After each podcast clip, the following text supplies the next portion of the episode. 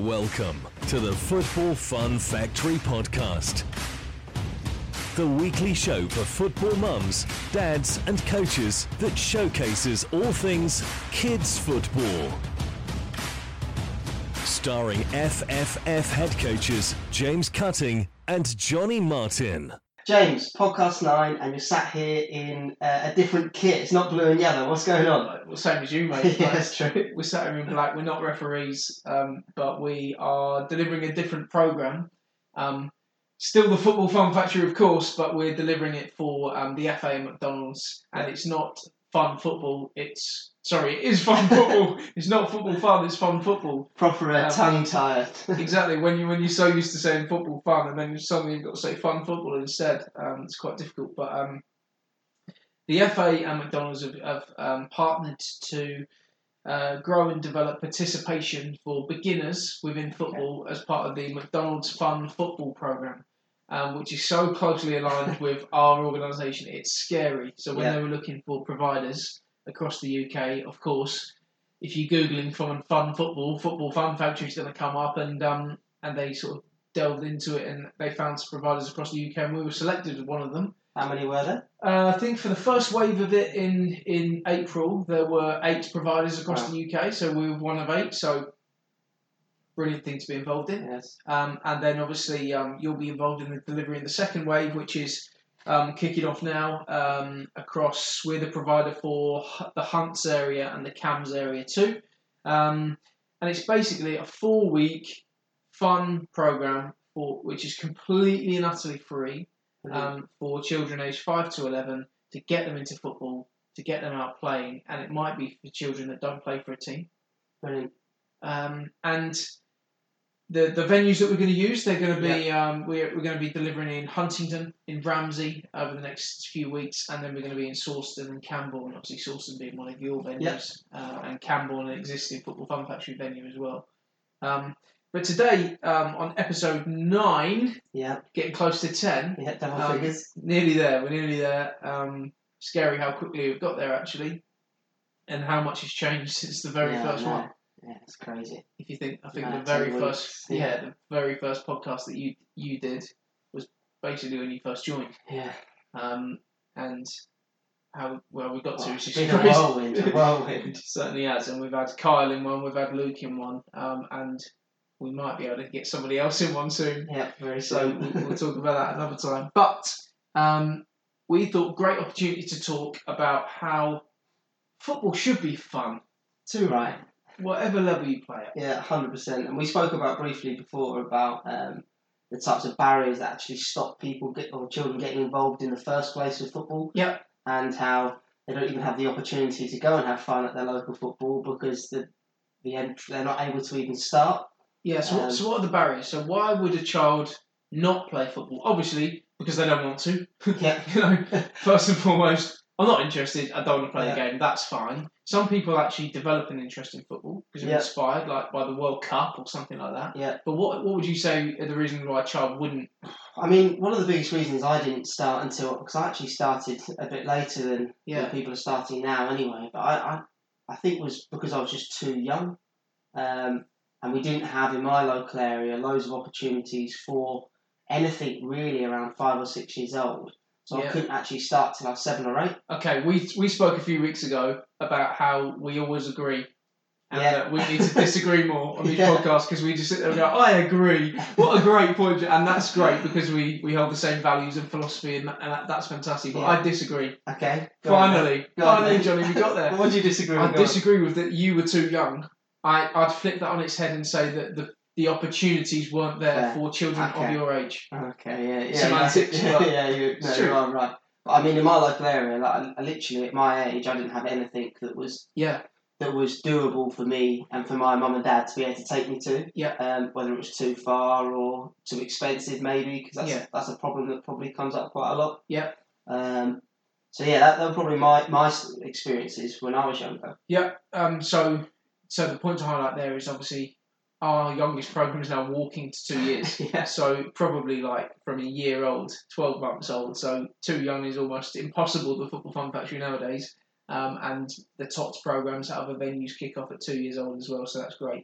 Um, Barriers to entry, yeah. Cost is absolutely one because fuel prices, you Yeah. know, um, going to home games, away games, training, um, is a big commitment for parents. Um, but you also obviously have to pay your subs and your fees um, to, to then play for a team. And it's it's also the also like it's the commitment of the cost. Yeah, So you know, like obviously, the, the fun football with McDonald's and the FA is, is a brilliant way if you're if your son or daughter's not sure about football and you want to go give it a try. It's a brilliant opportunity to actually get involved for four weeks, yeah, try it for free, and then if you do like it, then you might go on to do something else. yeah, And what we try and do with our sessions is obviously make them payable in termly blocks. So the commitment isn't a whole year. no, Um, because even even local clubs, because obviously they need funds up front in order to run their programs yeah, and yeah. everything. So they, they even require like a a fixed fee at the start, and it Yeah. is actually quite a big lump sum for. Well, it is. If you're if you're the parent of a seven year old child and they and you're interested in joining their team and they say, well, it's ninety quid, a membership fee or Yeah, yeah. subscription for the year or whatever, and you then you have to buy your kit and Yeah. whatever. Then you go, okay, well, what if he doesn't enjoy it? Yeah, What yeah. if what if he gets what if he does enjoy it, but then it gets to the cold winter period and he Yeah. decides that actually don't want to play football me, yeah, yeah. So I think, um, yeah, it's trying to put something in place where it's the commitment element is sort of scalable and you can move it up and down. yeah. I think that's really important. Go on, then I've got another uh, another barrier. On. Siblings. If a parent has got three kids, one goes to football, one goes to swimming, one goes somewhere else. You've Yeah. got all these outgoings for all these different children, and you can't have your favourites, unfortunately. No, Um, you so- can so go swimming. You have to Yeah, stay at home. yeah, you're not allowed to. Swimming's expensive for you. What do you do? What do you do? Um, well, or if they all like football, Yeah. they all want to play football. So we, I have conversations all the time. I'm sure you do now as well, where got three kids. Yeah. Um, one's two, one's five, one's nine. Uh, really want to come, Yeah, but it's like we, we try and make the fees affordable. But Yeah. then when you times it by three, it's going to be fairly expensive. yeah, Um, so we have a sibling discount. Um, we it, um, it's something we should probably tell people about more actually yeah, fifty percent um, reduction for second, third, fourth child if you have them and they want to come along. But yeah, it, it, it can it can certainly be a barrier when you've got different activities, different sports, after school clubs, cricket, hockey, football, times, yeah, um, and also but just the getting places. yeah, Like even if the fees are affordable, even if the the commitment um, is doable, like you can get there, it's a, within a, yeah. a drivable you know journey.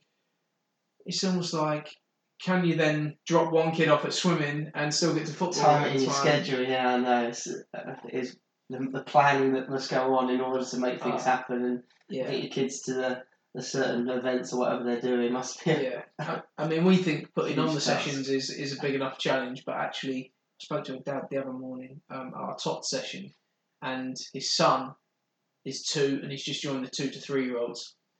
So tots football, tots football fun session, um, not fun football, football fun. Tongue twister. Absolutely, and then the um, his old his other his brother Yeah. is five, and he's just progressed from Tots Football Fun to Football Fun and Development on a Friday. evening. Okay. Lots of Fs. Um, and then, so basically now he's got one on a Saturday, one on a Friday. Yeah. And I was like, oh, okay, how are you finding that? I having a chat with him, and he's like, well, we had swimming this morning at 8 o'clock. Wow. so they'd already been swimming. Then they got there for half nine for his Tots football, and the night before they'd had. And that's probably just a few things that we do. I know the guy's Yeah, a yeah. cricket coach as well. yeah. So it'll, it'll then be out coaching. That's one example kids. of what will be thousands as Yeah. that as well. I think something we, we try and do obviously at our sessions is we, we try and keep the age range relatively broad, Mm. um, especially in the football fun and development sessions. Yeah. So siblings can come, um, and you can have right in that hour. If I have got a sibling or a, a Yeah. son who's five and a daughter who's nine, I can bring them both at, at the same time. Yeah, and typically in that instance, five and nine, you'd probably have them in age-appropriate groups. Yeah. Um, but but even in those age-appropriate groups, we prefer not to have a group of six-year-olds. Yeah. Um, and a group of you know a group of five-year-olds, group of nine-year-olds, whatever, because actually there's huge benefits to having five to seven-year-olds trained I- I did my uh, first weekly session football fan development at Linton on Yeah. Monday. Um, and one of the games that I played at the start was everyone was involved, um, and everyone was working in pairs. So typically, I said, right, grab someone who's a similar age, similar height. So I stood next to Carl and we went together. um, and there was this one boy who said, "Oh, can I can I go with this this lad?" Um, I said, "Yeah, of course." And it was there was probably an age difference of about three years, and and this boy called out. He was fantastic. He was looking after this young lad. He was like helping him in the games. He was helping him understand. Yeah. Um, he was teaching him a few other bits as well as we were play, uh, playing a game called Chalk and Cheese. Um, One of the best. but yeah, but it, it was it was so good to see, and actually, you take that away sometimes if you Mm. do right. Only six year olds playing together, only eight year olds. Yeah. Where where possible and where you can, I actually like to mix it up a little bit because you get loads of different outcomes. You might not get as many technical returns, but actually, uh, Albert's like being a leader, and he's sh- he's shown all these other qualities. that I think are really important, not only on the football pitch but away from it. Yeah, um, the, the blue card system that we have Yeah. in place um, is has been probably one of the best new things that we've Yeah. started. Definitely. And when when we first did it, I thought, oh, it's it's a nice little thing to do. I didn't really really sort of understand the power it was going to have. Yeah. Um, so the blue. Do you want to explain the blue card system and how it works? Yeah, yeah. So the blue card, for anyone that doesn't know, is is given to someone that shows uh, fantastic qualities away from football, Mm. um, or not necessarily a great trick or a great skill or a great goal or great defending, Mm. but actually personal qualities that that we believe that can help them both on the pitch and away from football. Yeah. Um, and really just promoting good people. Absolutely that, and and we give out one blue card per session. On the back it says there's a little box where you write somebody's name. Johnny has won the blue card. You should be very proud. Well done, and that he's won it for fantastic sportsmanship within the session. Yeah. And we try to look for those little magic moments. So we look for the ball goes off the pitch. I kicked it off, so I pick the ball up and give it to the other team Yeah. and say, "If you're throwing." Yeah. Versus, Yeah. no, it's not. It's my throwing, Yeah, and then an argument and a fight over the ball and all those kind of things and trying to instill those values. Not because that helps our football session run better, although it does, Yeah. but because that when they go to school and they're five and they're doing some colouring in Yeah. and they want the red crayon, but Yeah. someone else has got it, yeah. they apply the same methodology, the same ethos, the same philosophy into everything they do as a person. Yeah. And when they're 25, Yeah, yeah. they do exactly the same. Yeah, and they're in the line at Costa, and they want someone else who's come to at the same time. They let them go first, and it's those those traits that really like are far more valuable than probably if they can do a Maradona. Let's face it. Exactly that, and and whilst we love to see football skills, um, what's more important is is brilliant people in our Yeah. communities. Um, so the barriers to entry can be difficult. It, it's it's a real challenge. We we appreciate that for parents. You know, we try to make our sessions really convenient so that Yeah. as many people can walk to them as possible. We try to make them really affordable so that you only have to pay in a six week block at a time, not 250 quid for the season. You know, we, we, we give the kit at um, a cost price to the Yeah. to the parents so that they then don't have to fork out another load of money on top yeah. of that.